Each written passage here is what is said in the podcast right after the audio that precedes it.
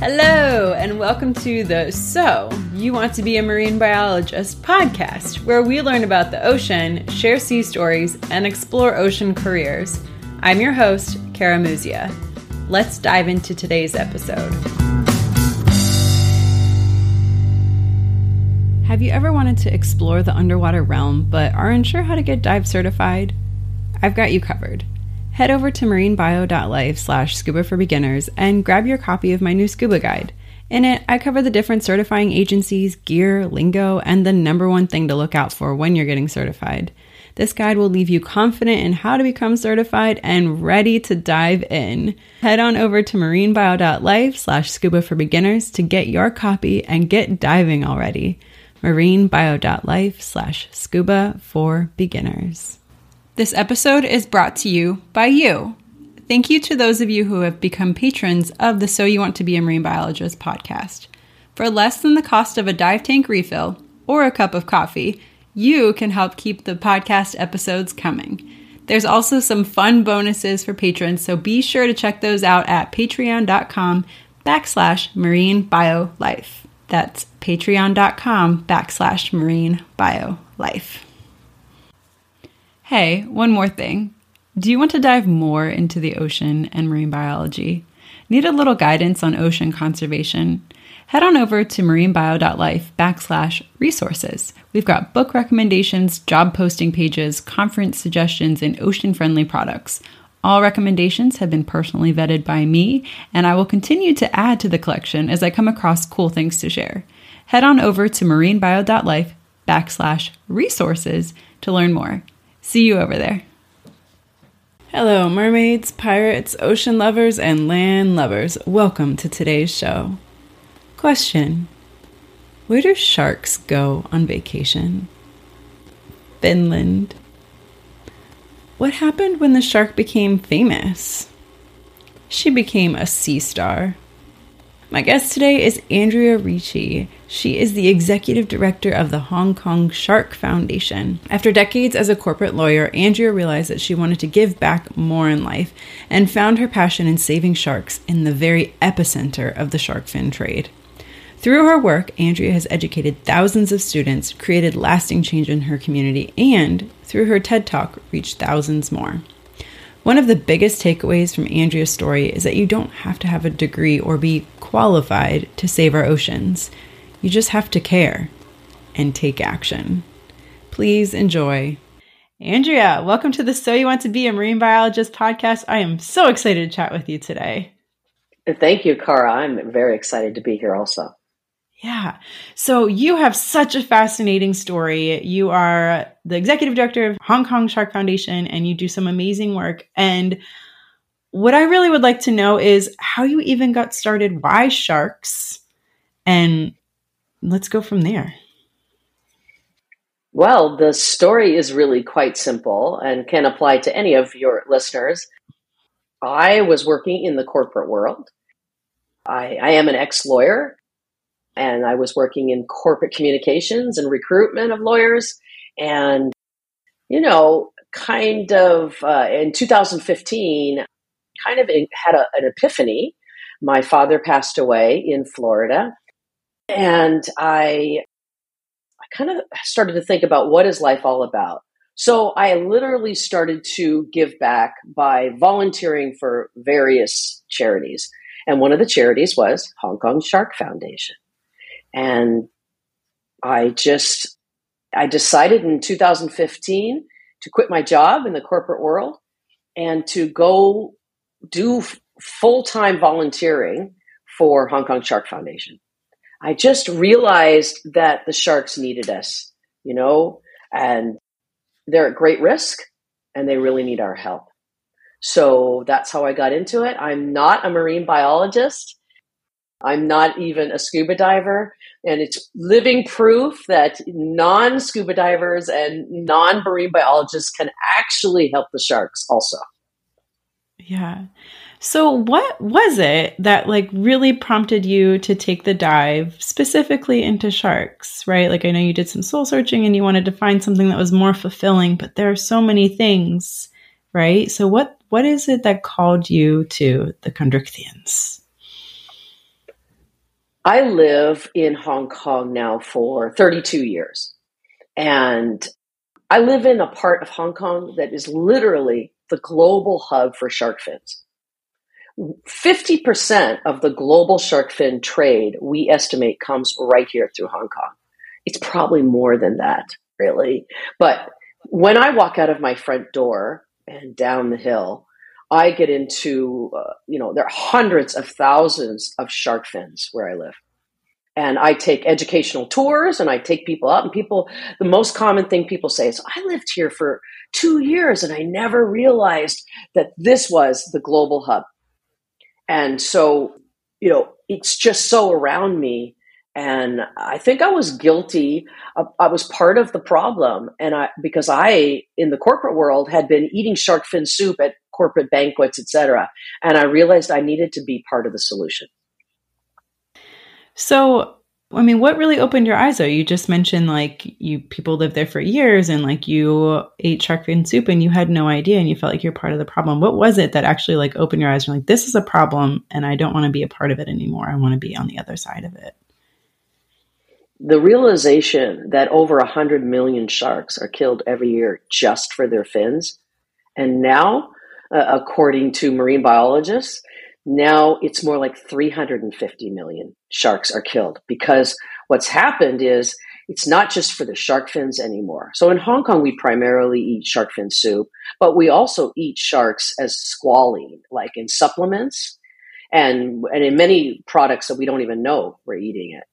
And so it basically for me was such a shocker that here I was contributing, well, I was negligently contributing to the disaster you know, this is a global shark crisis, I realized. And so I just got this this feeling that this just has to stop because apex predators are so important. You know, they maintain that delicate marine ecosystem. And we, ha- we, we are such a big part of the problem here that we can change our habits here, you know, because when the buying stops, then the killing stops.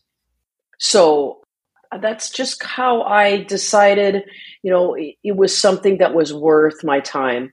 And I just felt extremely passionate about it. I think it's an age thing also, you know, as a mother, as we get older, I think it, I'd always been concerned about the environment, but I got around, I got involved and I was around not just conservationists, but I was around animal rights activists and really opened my eyes. I've I've pretty much been like uh, all my life a a vegetarian, pescatarian kind of thing, but then you know I watched different videos, Cowspiracy, and What the Health, and Seaspiracy later, which is very important, I think, but also, you know, I, I just became educated and that's why I realized education is so important to opening up our eyes.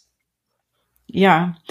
When we chatted, I don't know, a few weeks ago when we were kind of talking about what we would talk about in the show and stuff, you had a really great quote that educators are like farmers and they're spreading the seeds. And I really just love that so much. Thank you. Thank you. Well, Kara, you and I are both farmers we are spreading the seeds of change. We're planting those seeds of change and we're, we're, we're doing something for the planet. We're giving back by planting those seeds. And I honestly believe that. I agree. So, what was it like you said you started volunteering from the corporate world, right? So was this like you just did you totally quit your job and like I'm going to volunteer here full time, or was it kind of like you t- dipped your toe into it a little bit, volunteered, volunteered, and then slowly it just kind of like became your life? What? How did that go? Well, I volunteered for several charities in Hong Kong, and as I mentioned, one of them was Hong Kong Shark Foundation. And uh, that really, as I got into it, the more I got into it, the more I realized that, you know, one third of the sharks are near extinction and how they're at great risk. And we just weren't doing enough. And there are other NGOs that have in the past focused on sharks.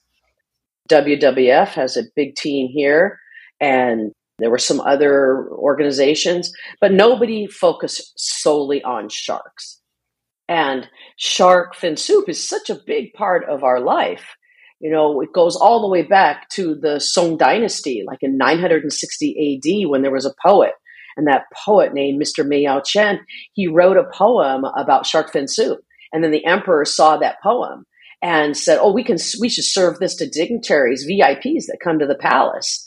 And that's kind of how it started because then it became a status symbol. People would eat what the emperor was eating.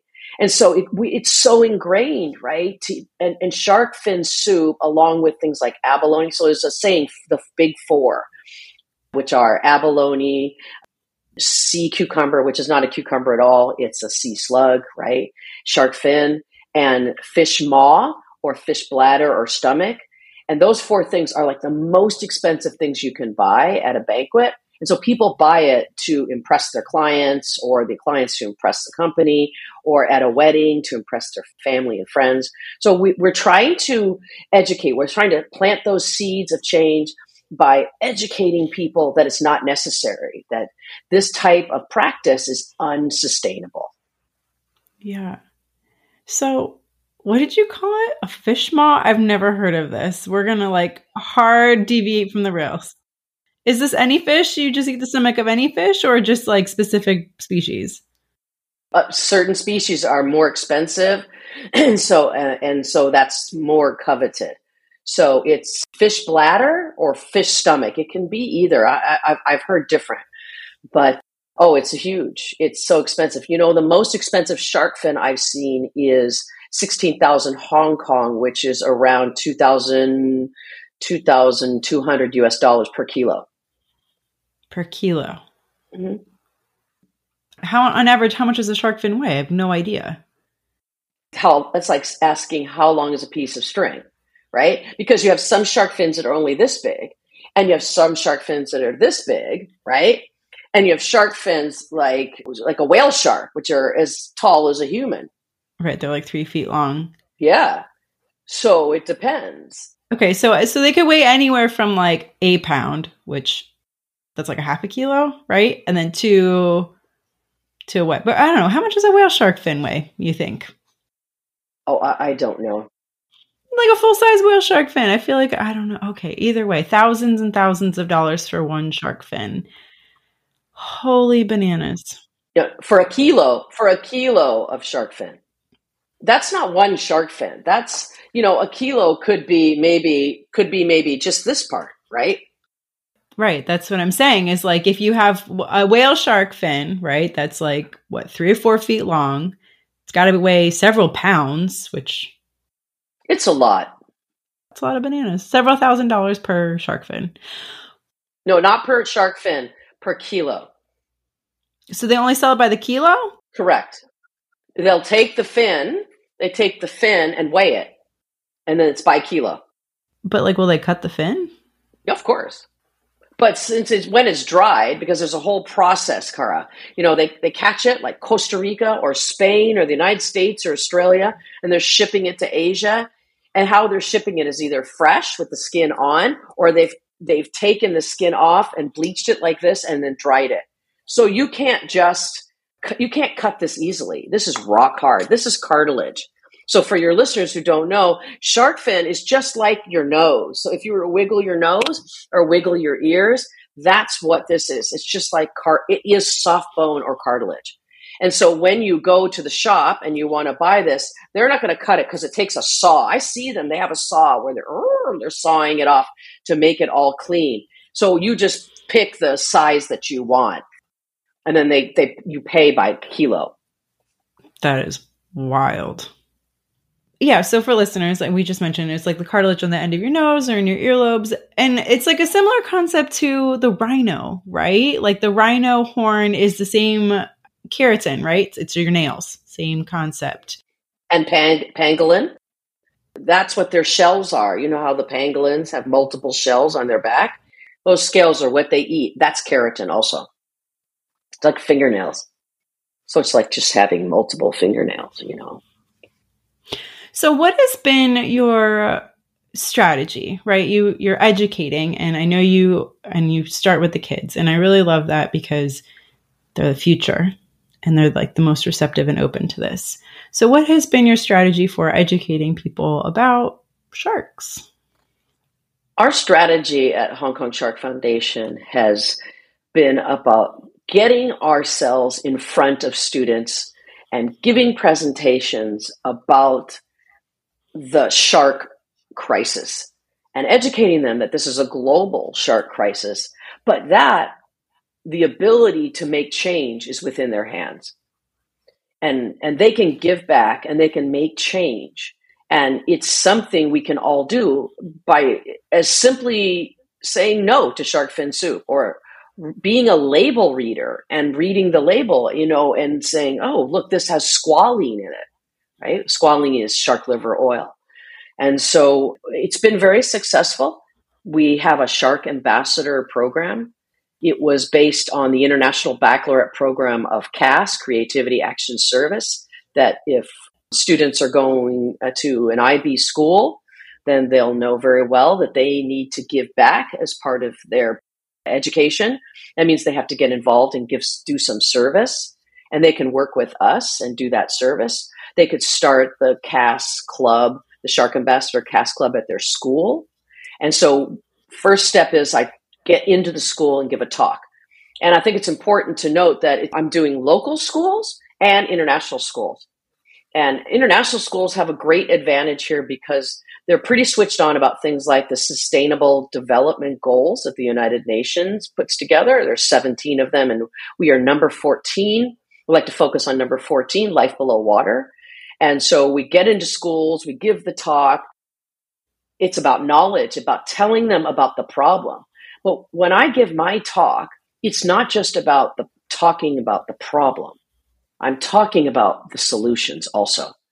So that's very much in IB a critical thinking. You critically analyze, well, is there a problem? Why do we need sharks? And then, well, what's the solution? How do we actually help with this one third near extinction, right? And you know, over 500 species of shark, but in Hong Kong, only 12 are protected by CITES, United Nations CITES. So we need to do better. So I go in the schools, I speak, um, I started in 2015 16 school year, and I had only spoken to around 2,300 kids. By the end of 2019, it was over 11,000. So that was a 350% increase in just going to schools and getting ourselves in front of kids.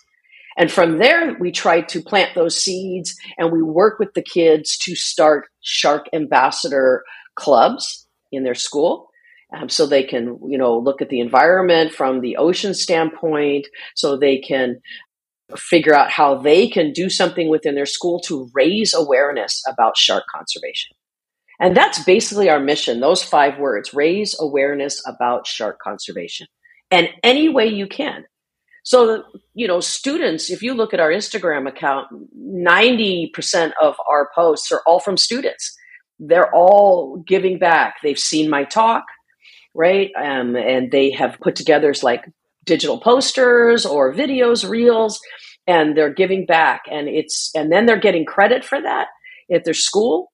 And they're getting credit, you know, they're putting that on their college applications. And, and I think it looks really good that they're involved and they care about the, the environment. So we kind of have a system. Yeah. So could you describe like a project or two that they're doing that like you know what quantifies their ambassador, right? Like, what are they doing as an ambassador that gives them that title that really is kind of making a difference? One of the things that we like to do is we want to have the shark ambassadors be leaders who think on their own, right? And we want them to be critical thinkers. And we ask them to come up with ideas to raise awareness about shark conservation. So we can give them ideas or we can say, you know, the world's your, literally, the world's your ocean. Go get out there and figure out how do you think within your community you can raise awareness. So there can be different ways that they can do that. For example, one school did a giant Jenga recently made out of recycled boxes. I don't know if you know what the game Jenga is. You pull out the wooden blocks, right? It's a good game. So we get the kids to create the Jenga using uh, recycled boxes, and then they put the the marine animals on the outside of the box. Then, like at lunchtime, maybe in the school playground, they're pulling out the boxes. That's really successful. It's a project that helps them to pass the message on and educate their peers. Recently, we had uh, some students they were selling merchandise at a school fair before Christmas, and they had a Nerf gun. You know, uh, they were shooting different kinds of marine animals with the Nerf gun bullets, and they were making money off that. We had students that got some secondhand T-shirts, upscaled them, and put little shark logos that they had designed all over them. They sold like over 300 US dollars that one day in in their little pop-up shop that they had in the school. And uh, so it's it's it doesn't matter really what they do. They can do posters digital posters. They can make videos. You know it is completely up to the shark ambassadors on how they want to raise awareness within their school or their peers. That's really cool. So you know you mentioned that you're kind of you're surrounded by sharks in not the best way, right? You, you see lots of shark fins. Have you had encounters with live sharks? You mean in Hong Kong? No, and in, in your life, like, do you have you actually encountered the the magnificent creatures that you're working so hard to protect? Yes, when I lived in the Bahamas many years ago on a sailboat, that was my first encounter with a nurse shark, and it was it was amazing and I was I was in awe and you know in fear because as we know Peter Benchley's Jaws I'm a product of that generation. And you know as Peter Benchley admitted that his movie Jaws did more damage to sharks in, and he became a shark activist actually later on in his life. Yes so Bahamas many years ago and that was like wow these creatures are so majestic and so amazing and, and, and then, of course, for me coming to Hong Kong, we don't have sharks here. We did have sharks when I first came 30 years ago. And um, unfortunately, six people were killed by sharks. They were morning swimmers. It's very common. People would go out and swim in the ocean. And um, so what we did was we hired an Australian guy, like Crocodile Dundee equivalent, uh, for sharks from Australia. We flew him out here. His name was Vic Hislop. He came and he found a shark. He hung it up and said, I, I, you know, mate, I'm the, the shark killer. I've got him. And that was it. And he, we flew him back. And of course, that wasn't it. But there was no evidence that uh, that shark had eaten any of the six people who had died. And so it just fueled us. But as a result, we put shark nets at every public beach. So to this day, we still have shark nets but we have no sharks in Hong Kong. Why? Because we have overfished the sharks and we have overfished the fish that would attract sharks. So there's no food for the fish here. So it's really sad. Most people think we have sharks. Most people are deathly afraid of sharks, but I think it's it's a bit ironic. And we are a perfect example of what commercial overfishing can do to an ecosystem. Yeah. There was a huge poster in the lab that I worked in in college, and it had a picture of a toaster. And on it was a statistic that more people die every year from toasters or killed by toasters than they are by sharks. And I just think of that. And there's stuff like, you know, more people are killed by selfies every year than sharks. Like the reasons to be afraid of sharks are just very small. I'm very limited, right? Like there's just it's it you know, you enter the ocean, you're in their world. But I have encountered many sharks and had zero problem knock on wood, had had zero problems with them. You know, they've gotten curious, but it's like a curious dog. What is this? What's this in my domain? So yeah, it's um it's important work that you're doing and it's vital because they're they're integral, right? Without sharks, like you've witnessed the ecosystems collapse. Correct, correct. And those apex predators, you know, they maintain that delicate marine ecosystem. And and so educating people is really important. The fastest growing country before COVID for scuba diving was and probably is still China. Really? Oh, yes. They love to spend money as tourists going to different places around the world. Many divers and marine biologists will talk to you about the um, challenges of educating the divers because they don't have that kind of marine ecosystem training in their daily life. So, you know, don't stand on the coral and take a selfie. You know, I mean, basic kind of stuff is just, it has to be repeated constantly. Don't be, you know, don't be afraid of sharks, but how to, you know, stand vertical in the water. You know, don't get, let your back get to, you know, there are certain things that divers have to learn. But taking a selfie with a shark is the holy grail. Definitely. Right? But you can't do it here. You have to go to Philippines, you have to go to Indonesia, you have to go to, you know, Australia. You have to go anywhere but Hong Kong. Hmm. A vast amount of irony in that situation.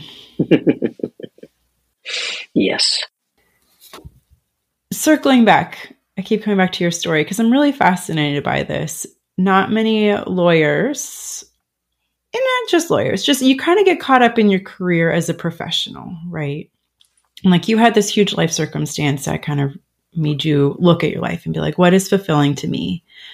But what really made you go from like this part time volunteer to, I mean, you're full time, you're running this, right? So like that's it. That's a huge jump, Andrea. What was there a catalyst for that? Oh, honestly, the catalyst was my father passing away, you know, and my questioning what is the meaning of life. My being in an industry where I was, you know, uh, as a recruiter, I was getting lawyers jobs, you know, where they were making millions and then they're making millions plus kind of thing, right? And very unhappy. People were very unhappy about their career. And, and for me, it was really also, I think, my age as a female, you know, in her 50s, this was, and, having had a child, being a mother, put that all together and you make a cake of a sort of an older Greta Thunberg, right? You know, like, wait a minute, have I been, you know, waking, this wake up call was really just all this put together. Wait a minute, we can't do this. And I think also for me, being around so many animal rights activists, 2015, I'd never really been around people like that, but local people who were activists and were vegans because they were vegans for the animals, for the planet, and, and for you, Kara, you know, for everybody, right? And so I was involved in there were a lot of there was a lot of myth busting, let me put it that way you know um, i was like well I, i'm a vegetarian but i eat eggs and dairy. Then i saw cowspiracy and there's a new movie out of new zealand called milked and i started to see how cows were forcibly inseminated right over and over and over. And i saw how chickens were being kept in horrible unsanitary unhuman you know like inhumane and they were calling that free range, right? Free range is like, you know, four inches, right? Like that's insane, right? And I think the advent of the smartphone allowed people to go into these places and see how they were really treating the animals. And so that for me was a huge catalyst. I realized that I had to protect the animals and, and I couldn't say save sharks, but it's okay to eat this grouper, right? And, and, to the best of my knowledge, most marine biologists, and I'd love to hear this from your, your listeners, they're not vegans. Yet they're advocating for not killing fish, right? And protecting fish, marine animals. I think Dr. Sylvia Earle might be one of the only vegetarians or vegans out there that's a marine biologist or that admits it at least. And so that for me was a big it just that combination of everything and the realization that you know we have to do something. These these beautiful animals are necessary in the ocean. And we're not only eating them but we're killing them with plastic you know the the single use plastic. I, I even take this bottle out which is very iconic for us in hong kong. Comes from a company that everybody knows with this green top right? And the idea of of this single use plastic being used and then it goes gets thrown into the landfill. And then from the landfill it ends up in the ocean. And then it becomes microplastic and then little fish eat it and when you have that biomagnification, bioaccumulation down the down the food chain, and when the top apex predator in the food chain it has to eat you know thousands of these little fish every day in order to maintain. And they're getting so much microplastic per fish. That's why today we one of the things we tell and educate people about is that shark fin soup and shark meat like swordfish and other apex predators, has very high concentrations of lead, mercury, and arsenic.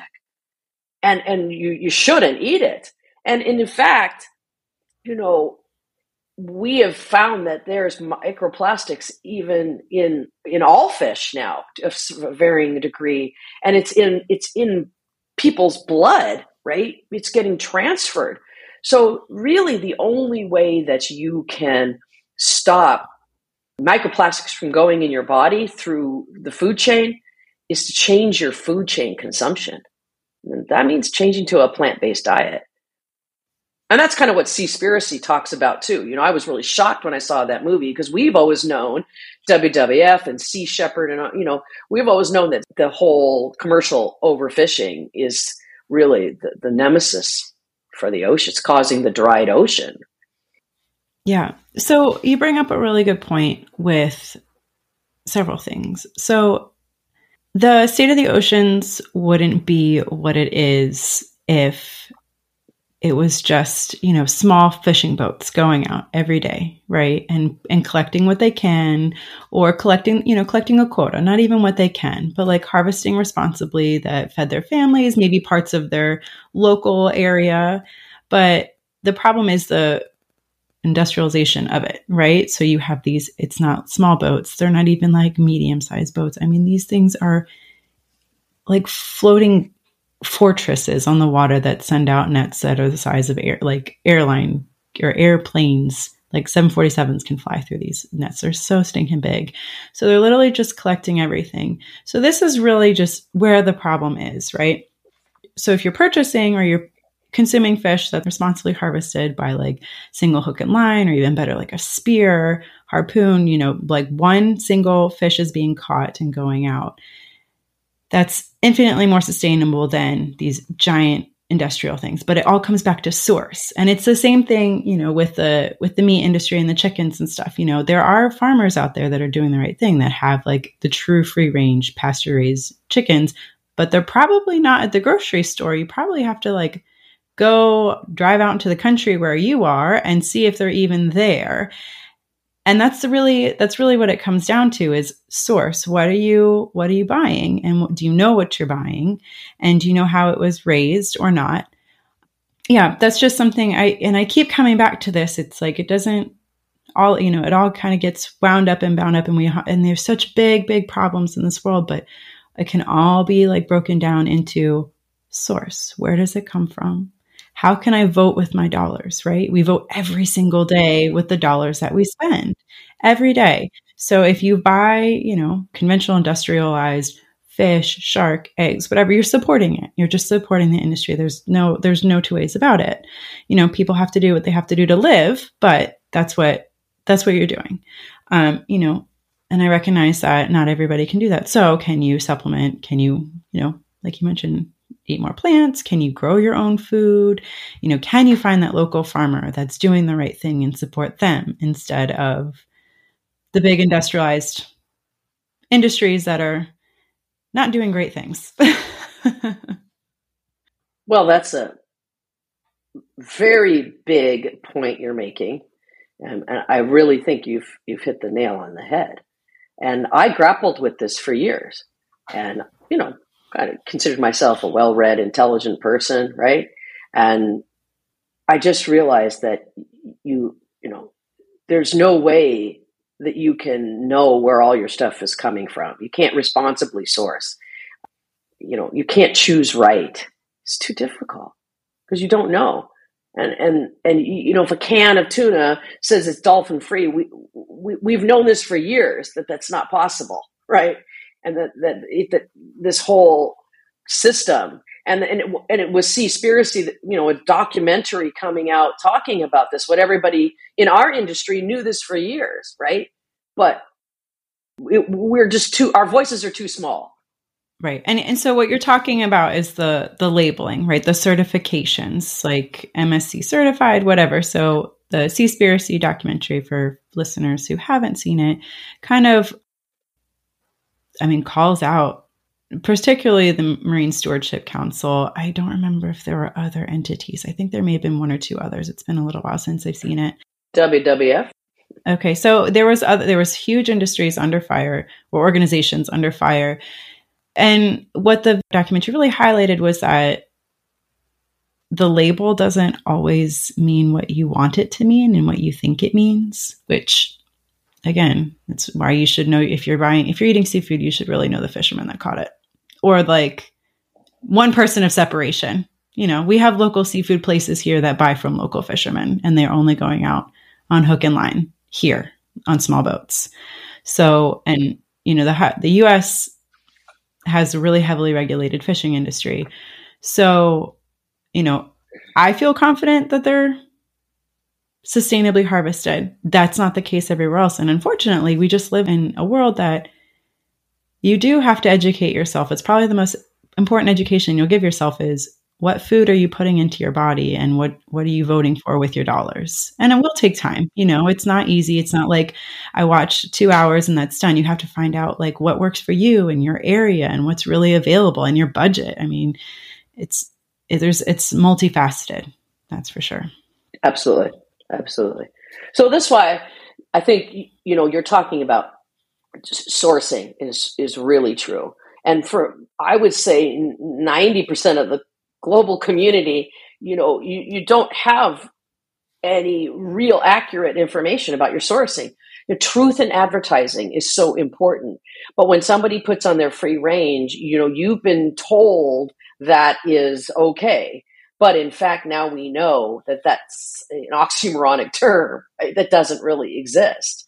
And so, you know, what can we do as consumers to be sure that we're not damaging the planet further, that we're not creating more, you know, more climate change. And I guess I, I became convinced that, you know, beef, which is subsidized by the governments all over the world, whether it's Europe or United States or Australia, you know, it's a great example if you compare like a plant based burger to a, a, beef burger, the amount of water you've saved, the amount of CO2 you've saved, you know, the, the animals you've saved is, is exponential. And so, especially water, you know, the, to water animals and, and feed animals, if you just skip the animals and go right to the humans, there are statistics out there that shows you could be much more effective in managing climate change and feeding the population of the world. But I couldn't worry about that. I just realized that for me personally, I I wanted to get people to stop eating shark products and a lot of people didn't even know they were eating shark products like fish and chips is such a great example Fish and chips in Australia is mostly flake. Flake is a fake name given to shark meat. In New Zealand, it's called lemon fish. In the UK, it's called rock salmon. And they did a survey of like fish and chip shops or chippy shops, as they call them in London. And they did a survey of 10 fish and chip shops. And they found that those fish and chip shops were all serving shark meat. You know, the, the University of Exeter in the UK found a fish and chip shop in the south of, of the UK and they did a test and it was hammerhead that was serving. You know, does does the um, fish owner, purveyor, even know the fish and chip shop know that they're selling that? And there's a good chance probably they do. Because the fishmongers in the 90s, well, what's the most common fish used for fish and chips? It's usually been cod, right? But what happened in the 90s was that cod was so overfished that the supply went uh, down, the price went way up, and so fishmongers, fish sellers started to source other fish that they could use for places like fish and chips shops. And shark became the global number one meat, just shark meat. And so most people don't even realize. Oh, when I talk to Australians, they go, I go, do you eat flake? You go, oh yeah, you know, and they're like, you know, that shark. And they go, really? Or they say, oh, I heard that before. They just don't realize it. So, but I think it's important to point out Kara, that you know the country that the third most consuming country in the world is tied between South Korea and Indonesia. And that's because South Korea has a huge women's makeup industry. So moisturizers, lipsticks are using shark liver oil or what we call squalene in their products, right? But they're also consuming shark as a whole. Now, Indonesia has a huge, they have lots of access to shark, but they're not exporting it. They're actually consuming it in their country. And their third, kind of tied for third, is what I understand. The second largest consuming country is Italy. They are number two in the world, number one in Europe. But Spain and, and Greece and Turkey, all these countries on the coast that have access to shark are eating it as shark steaks, ceviche or ceviche, right? They're eating that. That's for, and then the number one consuming country in the world is Brazil. And people don't, and they're not even eating shark fin soup. So I want people to be cautious that, you know, the, the, the one third of the sharks being near extinct and 350 million sharks being killed every year is not just for shark fins, right? It's it's for the whole shark now. And this is why we've seen the numbers you know catastrophically go down. And brazil has over 221 million people you know and they have a lot of poor uh, people that are eating cheaper fish. And that cheaper fish is shark because the fins are not being eat, consumed there. The fins are being cut off in Costa Rica, in Uruguay, and they're being sold overseas in Asia. But then the body meat is being sold within South America. So we have to really understand that this is a global shark crisis. And, you know, these, and be aware as consumers that these products we're eating, whether using like lipstick or fish and chip, shark fin soup, you know, we have to make cognitive behavior changes. And that is making a difference. Yeah. So, one of the initiatives that I find really interesting that Hong Kong Shark Foundation is doing is the Shark Free Companies Initiative. Would you talk a little bit about that? What does that look like? What does that entail? What does that mean? So we have three campaigns currently. One is the uh, education campaign, which is the shark ambassadors that we've talked about. The second one is having a shark free wedding. Not a lot of weddings been going on because we've been in lockdown for three years. But uh, our third campaign, which is also really successful, is our shark free company campaign. That is where we convince corporates to incorporate into their employee handbook a shark free culture. So that means that when the staff are going out with that, uh, you know, client coming down from China or, or from somewhere, and they want to go out to a big meal and they want to impress the client, or the client wants to impress, you know, a company, then what they do is they they you know they'll have this big seafood meal because Hong Kong's really famous for that. In the past, if you you know, you let the client order. If someone was, say, a vegan or didn't want to eat shark fin, right? They're not going to raise their hand and say to the client, I'm sorry, I don't eat that, right? That would be very embarrassing. So if the company has incorporated a shark free company policy, then the manager will say, Oh, I'm, I'm very sorry, you know, Mr. Wong, but our company has a shark free policy. and that engages and starts a conversation. Maybe maybe Mr. Wong's like, well, why is that? There's plenty of sharks in the ocean, or you know, who cares about sharks? And so what that does then is that allows for engagement with the client, and you as an you are then like an ambassador spreading the word. But now you've saved a shark from being sharks from being killed for that meal, and so that's good for the employees, it's good for the client, and it's great for the sharks. Yeah. So have companies been responsive to this and their employees?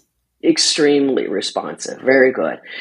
Our challenge is that we just don't have enough people out selling that concept to corporates.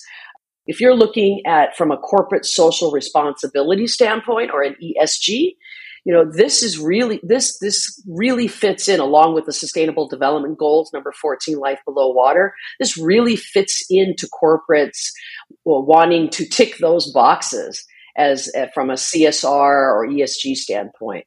So yes so when i have time i'm constantly talking to people and um, they you know they know that the shark lady is always asking them to not only not eat shark fin soup but take it to the next level and you know get their company to be involved from that from that csr level where it's sustainable right it's more sustainable yeah, I really like that approach. It's just it's just company policy at that point. It's not personal preference.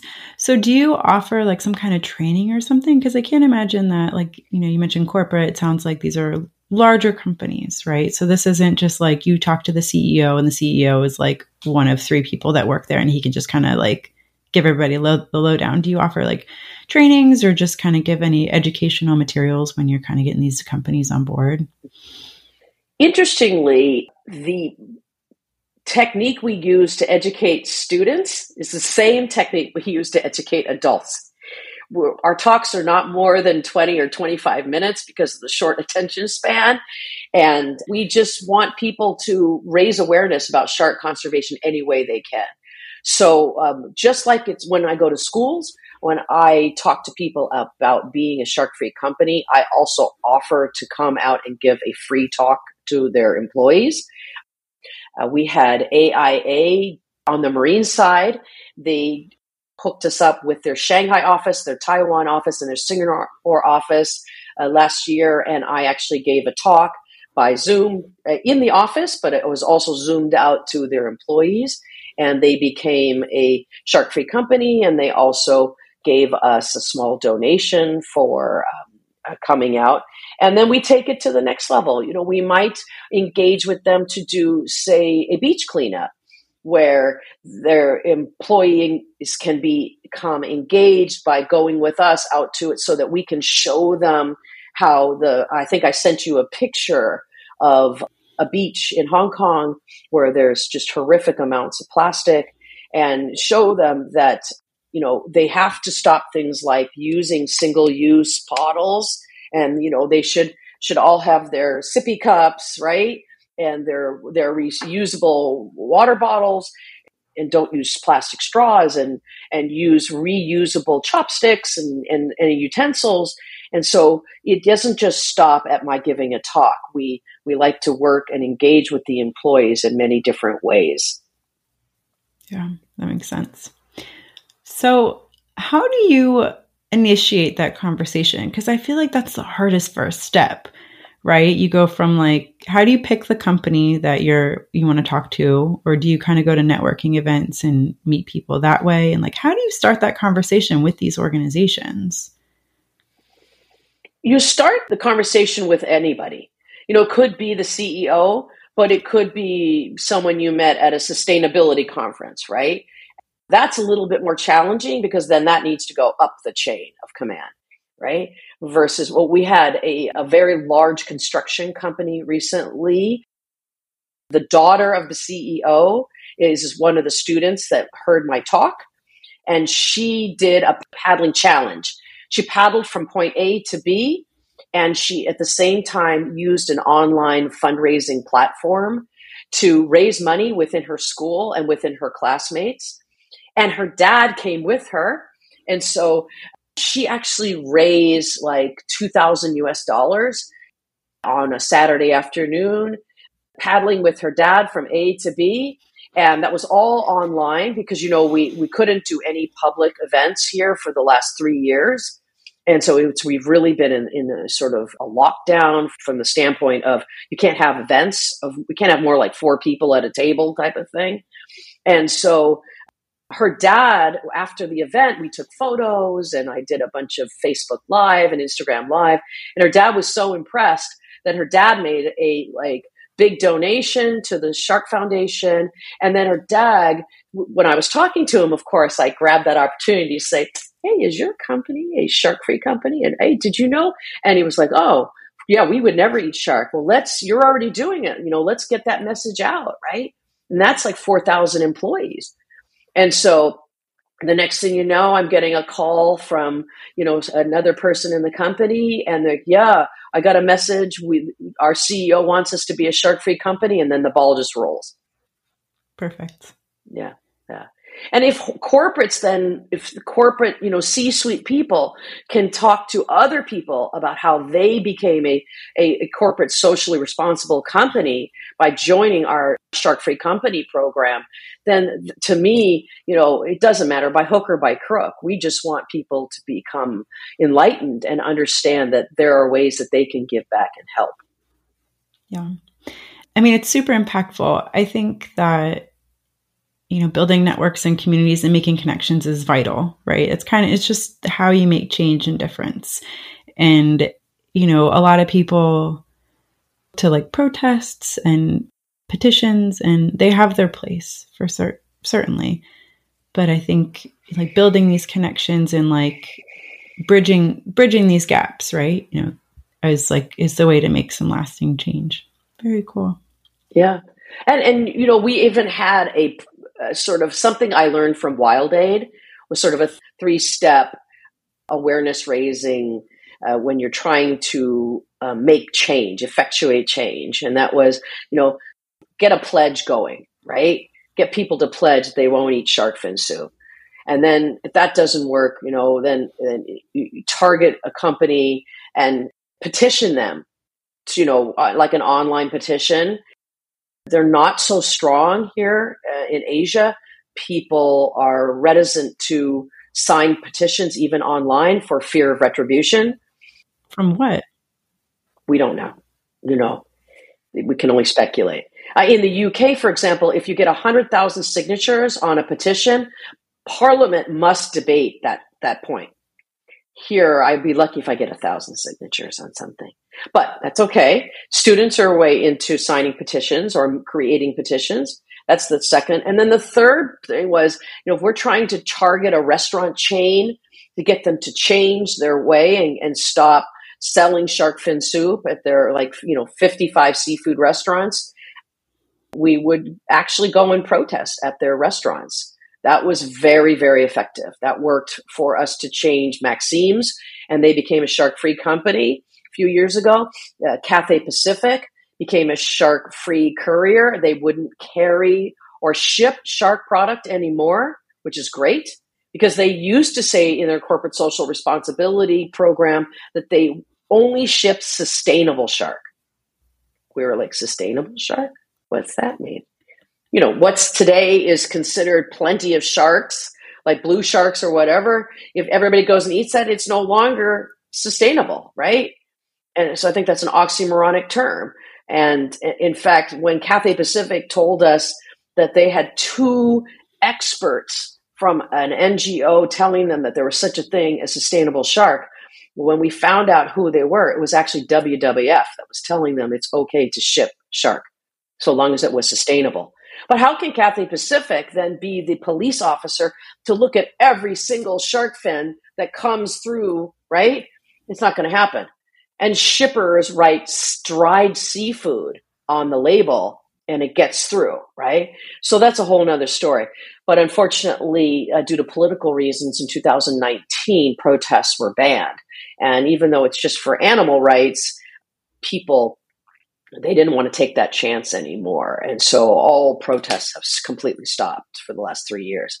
And, and that was a very effective way for us to get companies to you know, civil disobedience type of thing, right?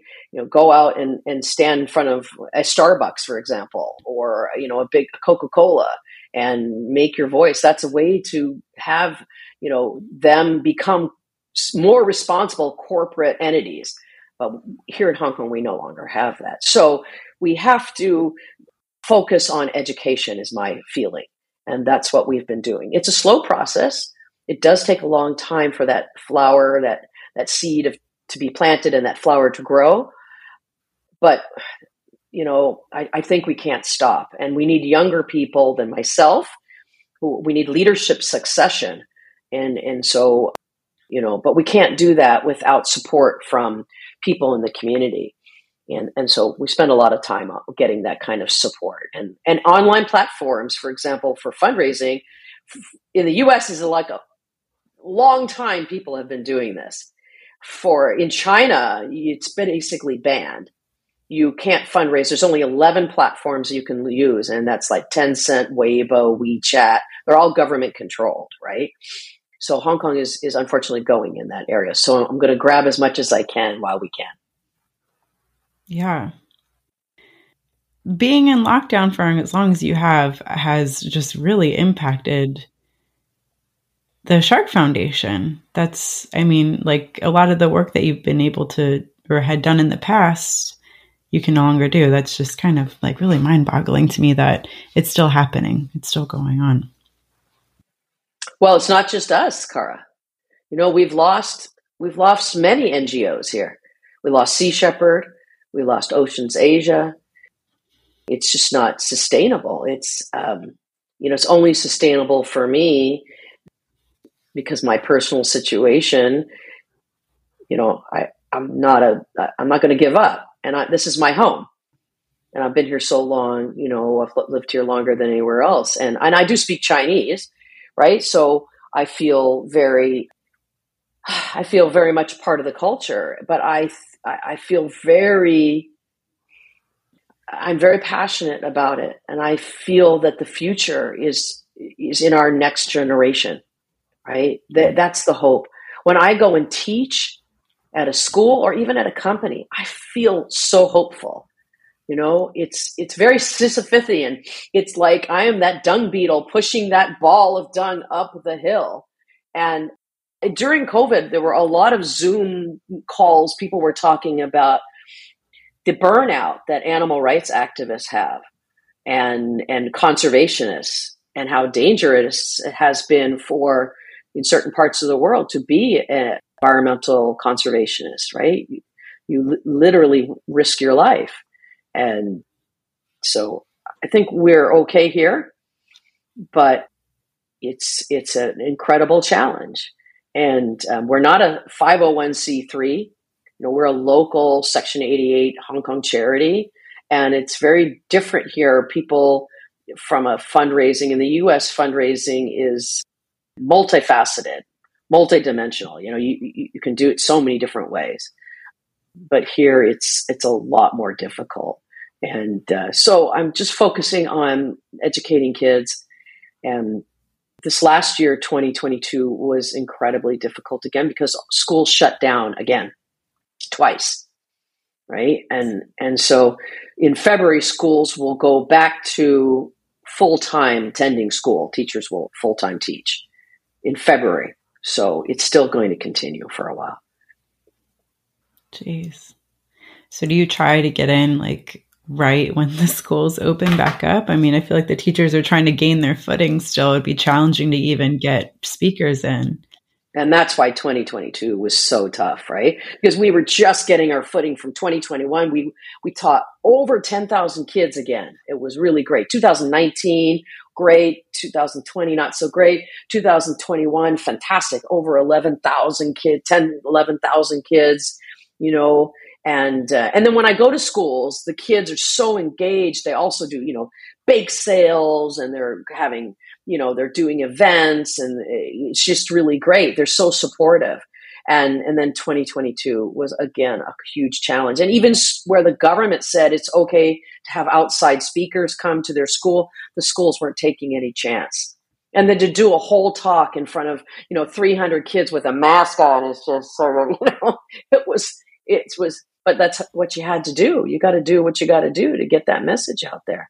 So that's why i was i've been a big fan of zoom because it has actually saved us so the two challenges we've had is getting out to schools and fundraising right and we couldn't do any of that so zoom allowed us to get into schools thank God. That was fantastic. And online fundraising through organizations like give.asia or simplygiving.com, because we can't do GoFundMe really here. And there's a lot of banking issues. So, you know, those two kinds of flat platforms we had to think out of the box, or as we say in Chinese, 想办法. We had to think of different ways to be creative, see creative solutions. That kept us alive and you know even podcasts like this are so helpful and i'm so grateful to you kara for inviting us to come on and talk about our mission and talk about what's going on here because all of your amazing marine biologists that you have especially the ones that are talking about sharks you know and, and are really out there they have to realize that you know it's it's an a to z kind of uh, a team effort all those people out there a in in costa rica and and, and you know in, in florida and they're out there snorkeling and you know they're out there making it alive. You know it was just rob stewart's birthday this week. And you know the university of miami did, did some amazing statistics in 2017 about a live shark is worth 200 times more than a dead shark so the, the, the diving and tourism industry was worth about 220 million US dollars a year versus the trophy hunting sport fisherman uh, industry is worth about a million right? And so that you know that's what we're trying to show people.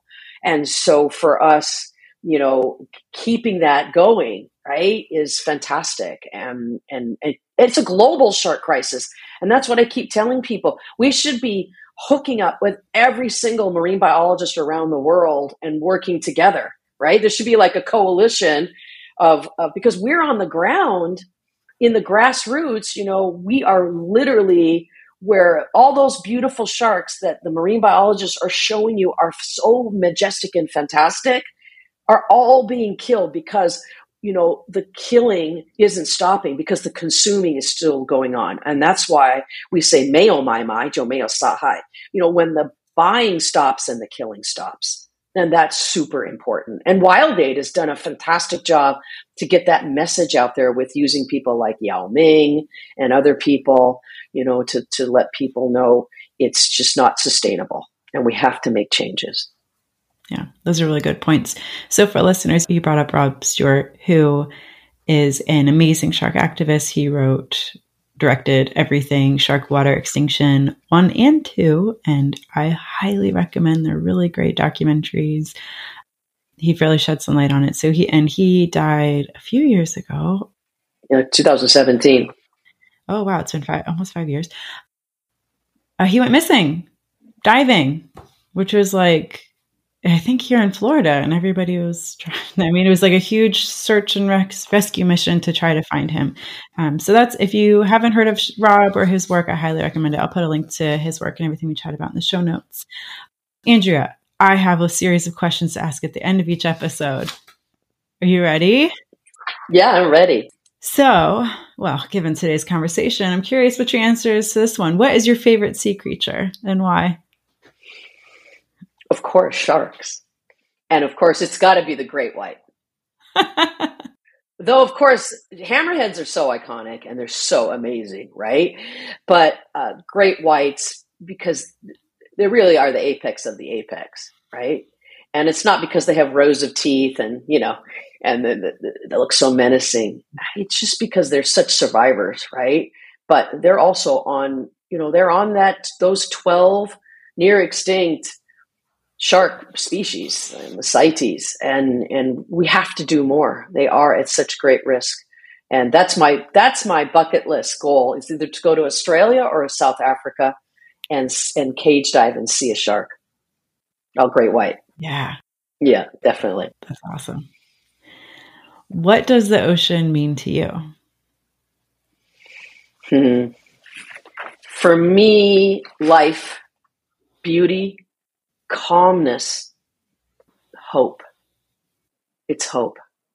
And so when I see it polluted by plastic, you know, when I, I see species disappearing, like here in Hong Kong, you know, from overfishing, um, uh, yeah, I, I, I feel quite hopeless, right, when I see that. But to me, the ocean is so diverse, it's so beautiful. You know, it's something that humanity relies upon for a livelihood, recreation, and, and well being. We need the ocean and we need a clean ocean. But what we're doing to the ocean is a travesty and it's unsustainable. We can't continue on this.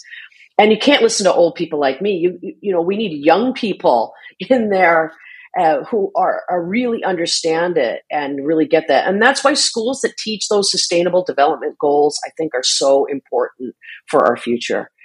Commercial fishing to me it's the number one evil. Um, there's another movie that you might want to people might want to watch which is racing extinction. It was amazing. And in that movie they talked about for example going to indonesia and training retooling fishermen who were going after rays who were in even worse situation than sharks and retooling the local fishermen so that they could, instead of killing the rays, now they're going to take people out and they could snorkel and dive and, and scuba dive with the rays. And it was the process that Racing Extinction did, and they met with the local, you know, head, imam and the chieftain of the of the community, and it, it, I think it's been successful. But we need to do more of that at the grassroots level. Yeah, absolutely.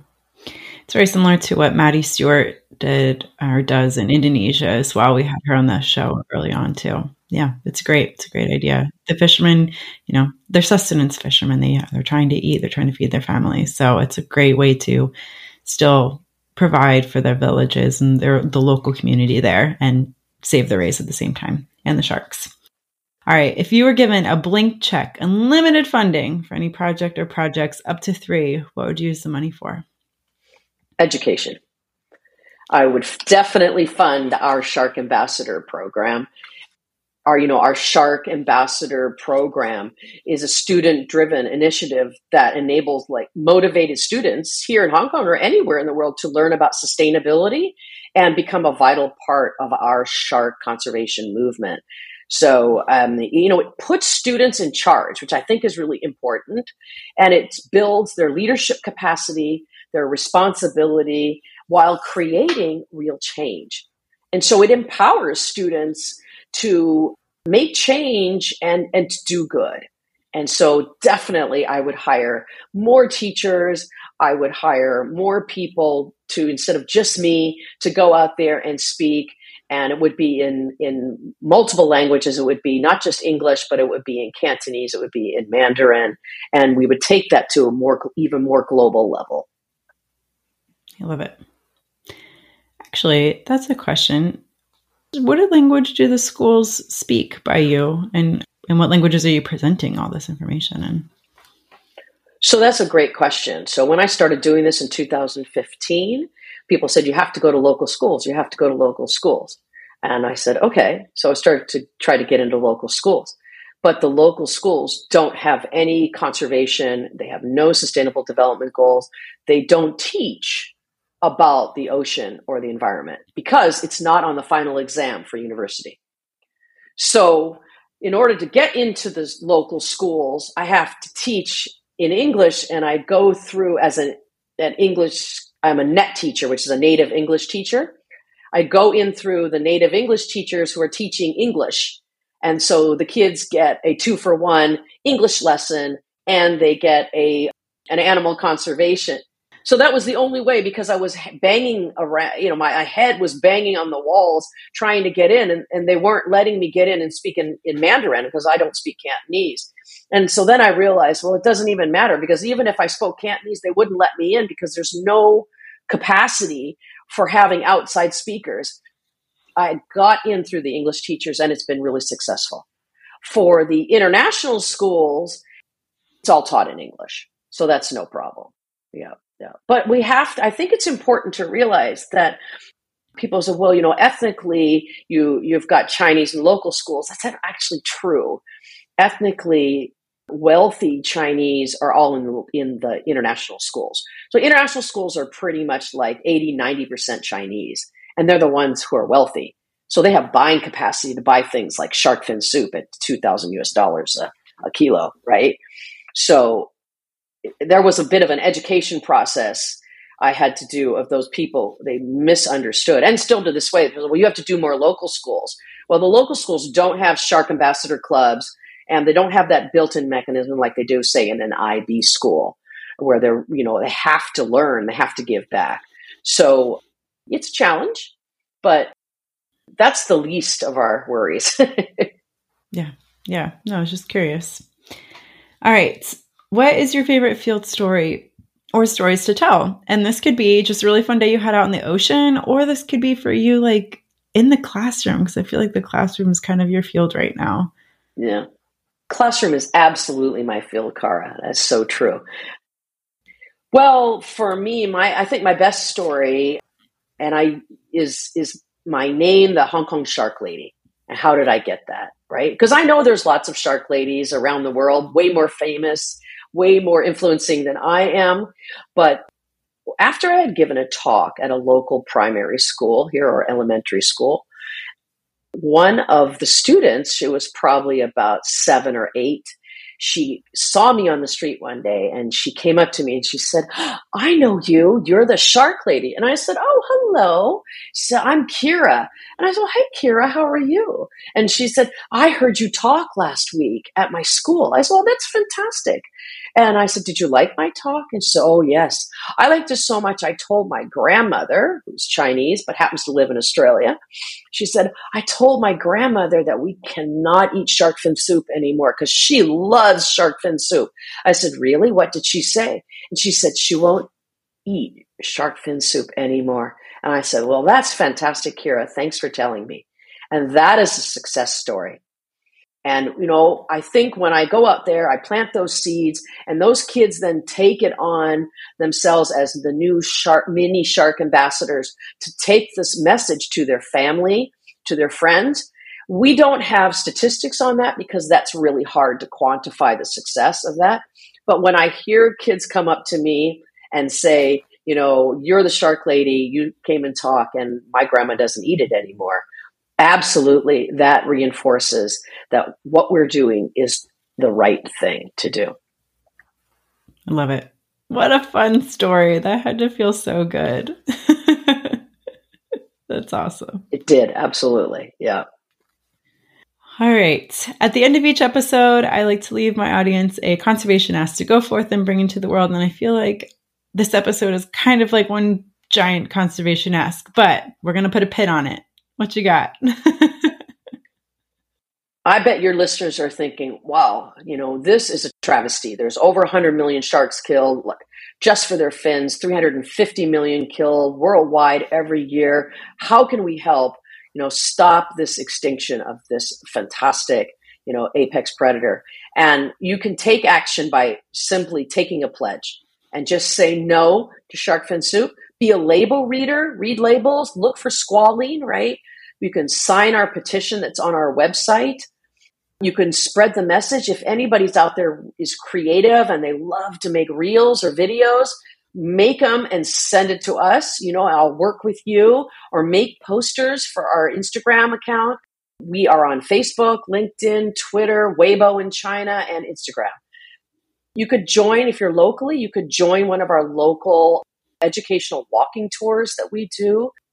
Schools will call me and I'll take kids on a field trip, or um, your company might want it, or I will just come join us as a random. If you can get 10 friends, then absolutely I'll put together a, a, an educational walking tour. Start a Shark Ambassador Club at your school. Doesn't matter if you don't live in Hong Kong. I can work with you virtually. I can tell you all about it. We've got lots of steps. I can train you on it. It's it's a fantastic way to reach out and to raise awareness about shark conservation.